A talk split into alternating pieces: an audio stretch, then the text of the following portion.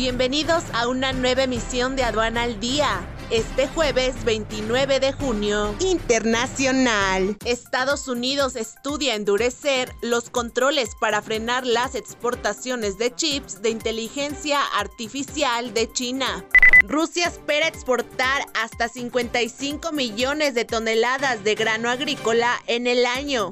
Más de la mitad de las exportaciones de Colombia están en manos de 16 empresas.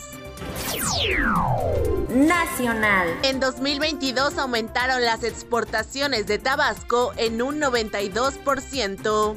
Exportaciones de Zacatecas caen un 10.2%.